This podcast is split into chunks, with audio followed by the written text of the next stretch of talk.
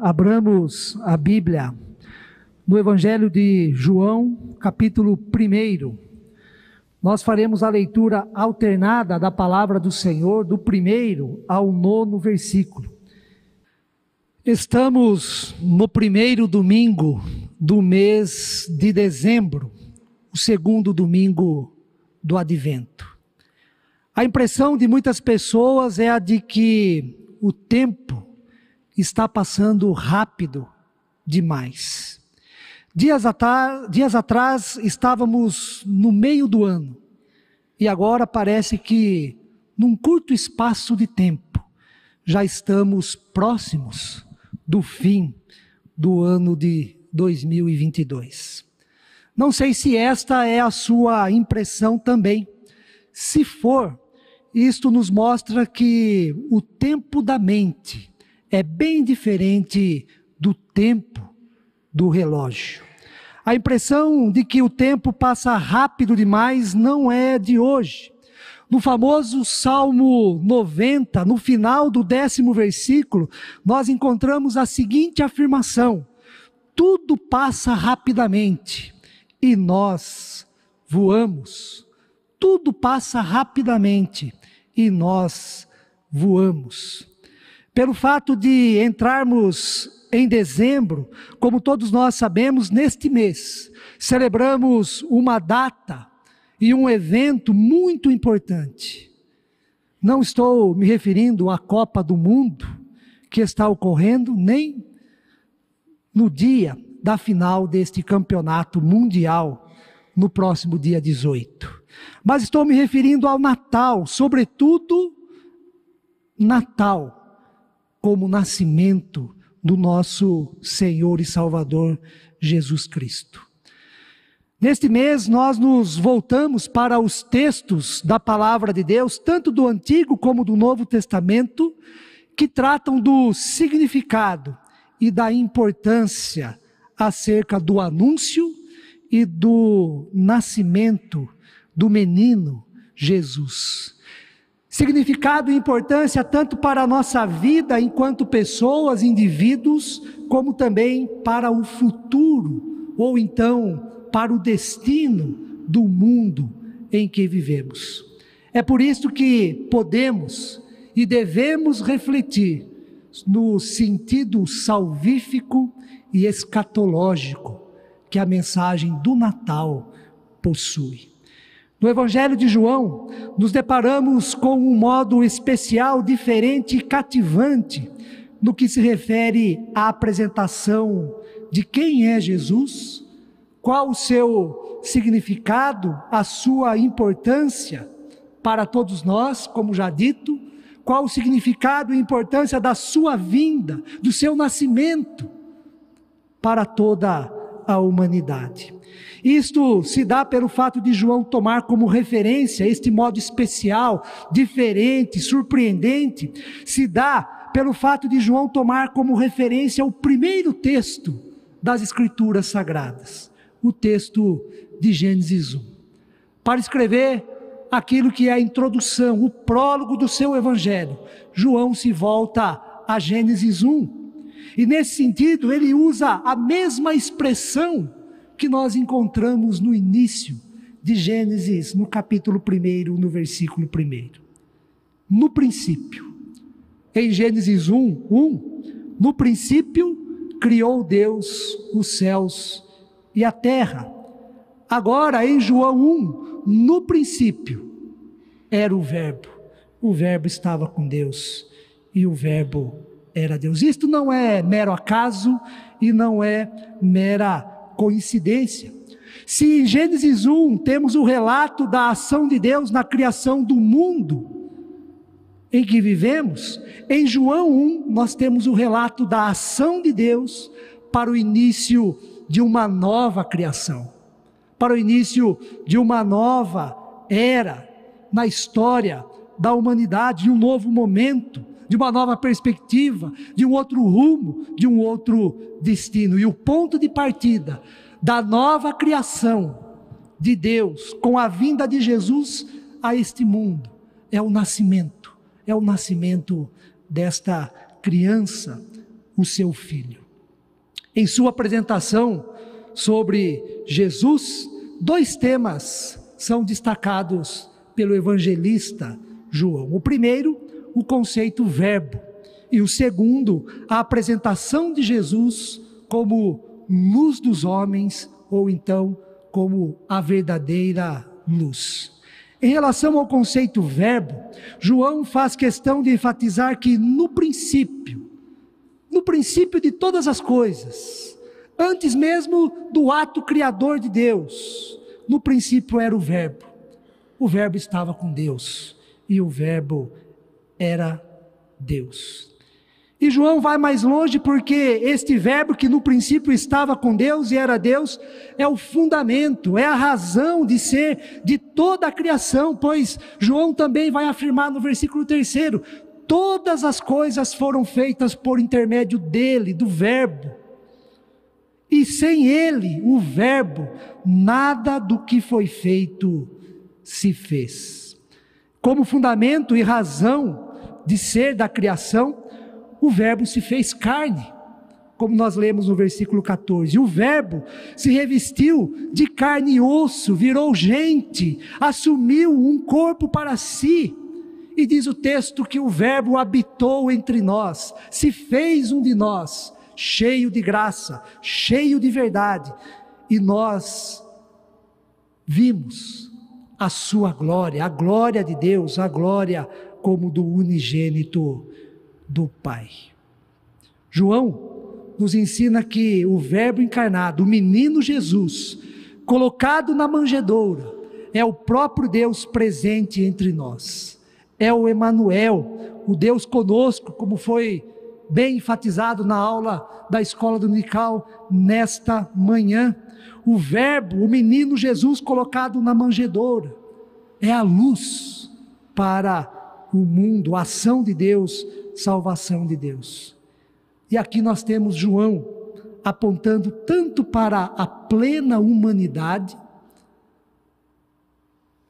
por meio da encarnação do Verbo, como também para a divindade do menino Jesus.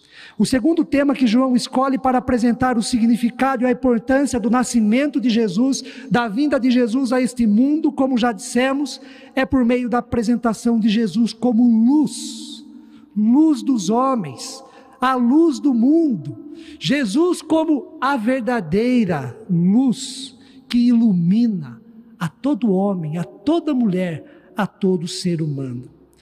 Em Gênesis 1, versículo 3 e 4, o primeiro ato criador de Deus se deu também em relação à luz.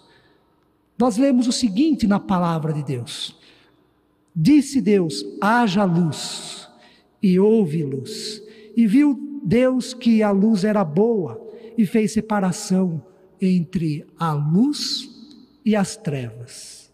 Com base em Gênesis 1, o evangelista João, também em João 1, fala de uma luz superior, fala de uma luz melhor, fala de uma luz capaz de transformar toda a nossa existência e também colocar na direção certa a nossa esperança. Em João 1, a luz portadora da vida, a luz que nos salva, a luz que nos redime, a luz que cria a nossa filiação com Deus. A luz capaz de iluminar a toda pessoa, a luz que aponta para a nova criação, para o novo em nossa história, em nossa vida, vem habitar conosco, se faz ser humano. É Jesus, o seu Filho unigênito, ou o Filho unigênito de Deus.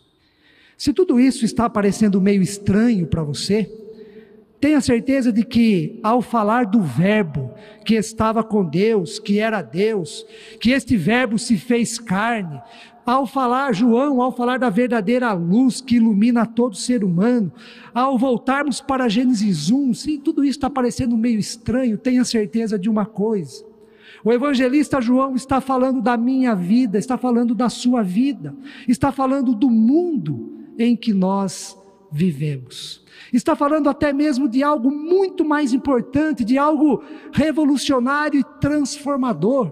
Eis a mensagem que ele anuncia: a verdadeira luz é capaz de eliminar, afugentar, extinguir, fazer desaparecer do nosso coração qualquer tipo de trevas que possam existir. Jesus, a luz do mundo, pode transformar toda a realidade marcada, permeada, condicionada pelas trevas, na experiência da luz verdadeira, da luz que enaltece, da luz que engrandece, da luz que dignifica. O quinto versículo do Evangelho de João, no capítulo 1, nos diz: a luz resplandece nas trevas, e as trevas não prevaleceram contra ela. A luz é mais forte, a luz é melhor, a luz estabelece o verdadeiro sentido de todas as coisas. Como sabemos bem, luz e trevas são opostos. Luz e trevas são figuras de linguagem para descrever o estado de espírito de uma pessoa. Luz e trevas são figuras de linguagem para descrever o estado da alma de uma pessoa, o estado em que nos encontramos no mais profundo do nosso ser, assim como a situação em que se encontra o nosso mundo. Trevas são realidades marcadas pelo pecado, pelo afastamento de Deus, Trevas é escuridão total, falta de orientação e de rumo. Quem anda nas trevas anda sem direção, não tem luz para se guiar, não sabe o caminho a seguir, está perdido e está sem o verdadeiro sentido da vida, está desconectado do verdadeiro sentido da vida. E somente Jesus, a luz verdadeira, pode mudar a nossa realidade, a nossa condição, a realidade do mundo em que vivemos, a condição do mundo em que estamos. Sendo assim, a verdadeira luz tem muito mais a ver com a qualidade do que com a quantidade. Tem muito mais a ver com a qualidade da nossa vida do que com a quantidade dos anos que viveremos neste mundo. Nesta perspectiva, poderíamos falar da qualidade do amor, qualidade do encontro com Jesus, a qualidade da comunhão, mas eu quero destacar apenas duas qualidades da verdadeira luz em nossa vida. A primeira, a verdadeira luz estabelece a qualidade da fé. A verdadeira luz estabelece a qualidade da fé. Você já fez esta pergunta para você mesmo: qual a qualidade da minha fé? Qual a qualidade da minha fé? A qualidade da fé está condicionada onde? Ou então, onde se baseia a qualidade da minha fé?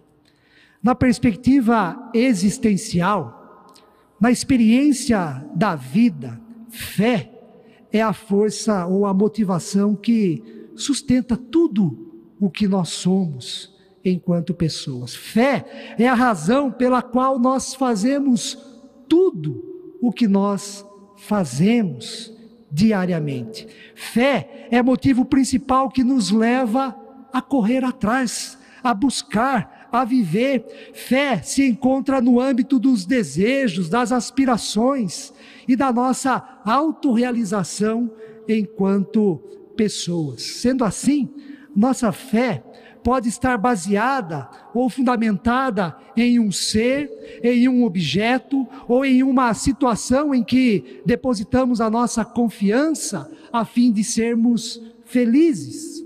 Em termos práticos, pode ser que a nossa fé esteja baseada, fundamentada em uma pessoa em um bem, na busca pelo poder, na busca pelo status.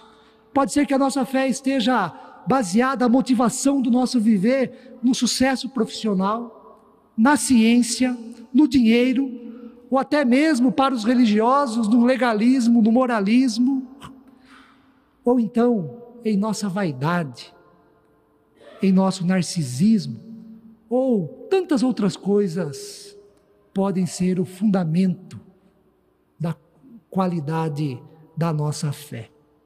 Na tradição reformada, aprendemos que o conteúdo da nossa vida e o conteúdo da, da nossa fé deve ser para a glória de Deus. Na tradição reformada, nós aprendemos que qualquer outra coisa que baseamos a nossa fé, a razão da nossa existência, o sentido da nossa vida, está no lugar errado. Está muito mais na direção das trevas do que na verdadeira luz. Somente a verdadeira luz, que é Jesus, nos colocará no fundamento certo, correto, na direção certa, correta da qualidade desta fé. Somente a verdadeira luz, que é Jesus, possibilitará que a nossa fé esteja no lugar certo, na direção certa. E esta fé possibilitará que a verdadeira luz se faça presente em nosso coração, que ilumine todo o nosso ser. Portanto, a qualidade da vida que temos depende da qualidade da fé, de onde está baseada, fundamentada a nossa fé. E o convite do Evangelho nesta manhã é que a nossa fé esteja fundamentada, baseada na verdadeira luz que é Jesus. Em segundo lugar, a verdadeira luz estabelece a qualidade da esperança além da fé, a qualidade da esperança. Quando você analisa e considera a situação do mundo em que vivemos, a atual situação do nosso país, por exemplo, o que você espera? O que você espera em relação ao futuro do mundo, ao futuro do nosso país? A realidade das trevas nos leva ao medo, às incertezas, às preocupações, e se você não for resistente, a realidade das trevas te, te levará ao desespero.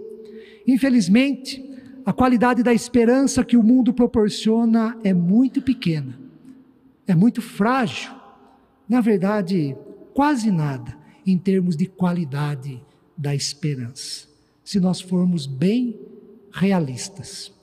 Mas, quando você olha e considera a verdadeira luz, aprenderá que o mundo não está irremediavelmente perdido e sem rumo, pois o Verbo encarnado, a verdadeira luz, nos revela que Deus mesmo veio habitar conosco, Deus mesmo fez morada conosco na pessoa do seu Filho Jesus. E este Deus que fez e faz morada conosco é o Deus soberano, é o Deus que tem a história em Suas mãos. E nesta perspectiva escatológica. Por mais que as nossas evidências e conclusões sejam distintas, Deus está levando a história para o seu destino final. Olha que mensagem portadora da mais alta esperança para todos nós. A verdadeira luz, que é Jesus, tem a capacidade graciosa de afastar do nosso coração toda escuridão, toda treva, tudo que atrapalha ou ofusca a vida plena. Deus, que é soberano, tem todo o poder em Suas mãos. Já criou uma vez, em Gênesis 1, todas as coisas que nós vemos e experimentamos. E Deus tem todo o poder para criar novamente. Deus tem todo o poder para, em Cristo, estabelecer a nova criação, uma nova vida, um novo mundo. Para concluir, Pense nisto. Pense na qualidade da fé e na qualidade da esperança que você tem e que você cultiva em sua vida dia após dia. Considere a mensagem do Evangelho. Jesus é a verdadeira luz, a luz do mundo que vem ao nosso encontro para iluminar o nosso coração, a nossa vida e o próprio mundo em que vivemos. Esteja certo de que a luz resplandece nas trevas e as trevas não prevaleceram contra ela. Esteja certo, da mesma forma, que a vida estava nele e a vida era a luz dos homens. Que Deus assim nos abençoe. Amém.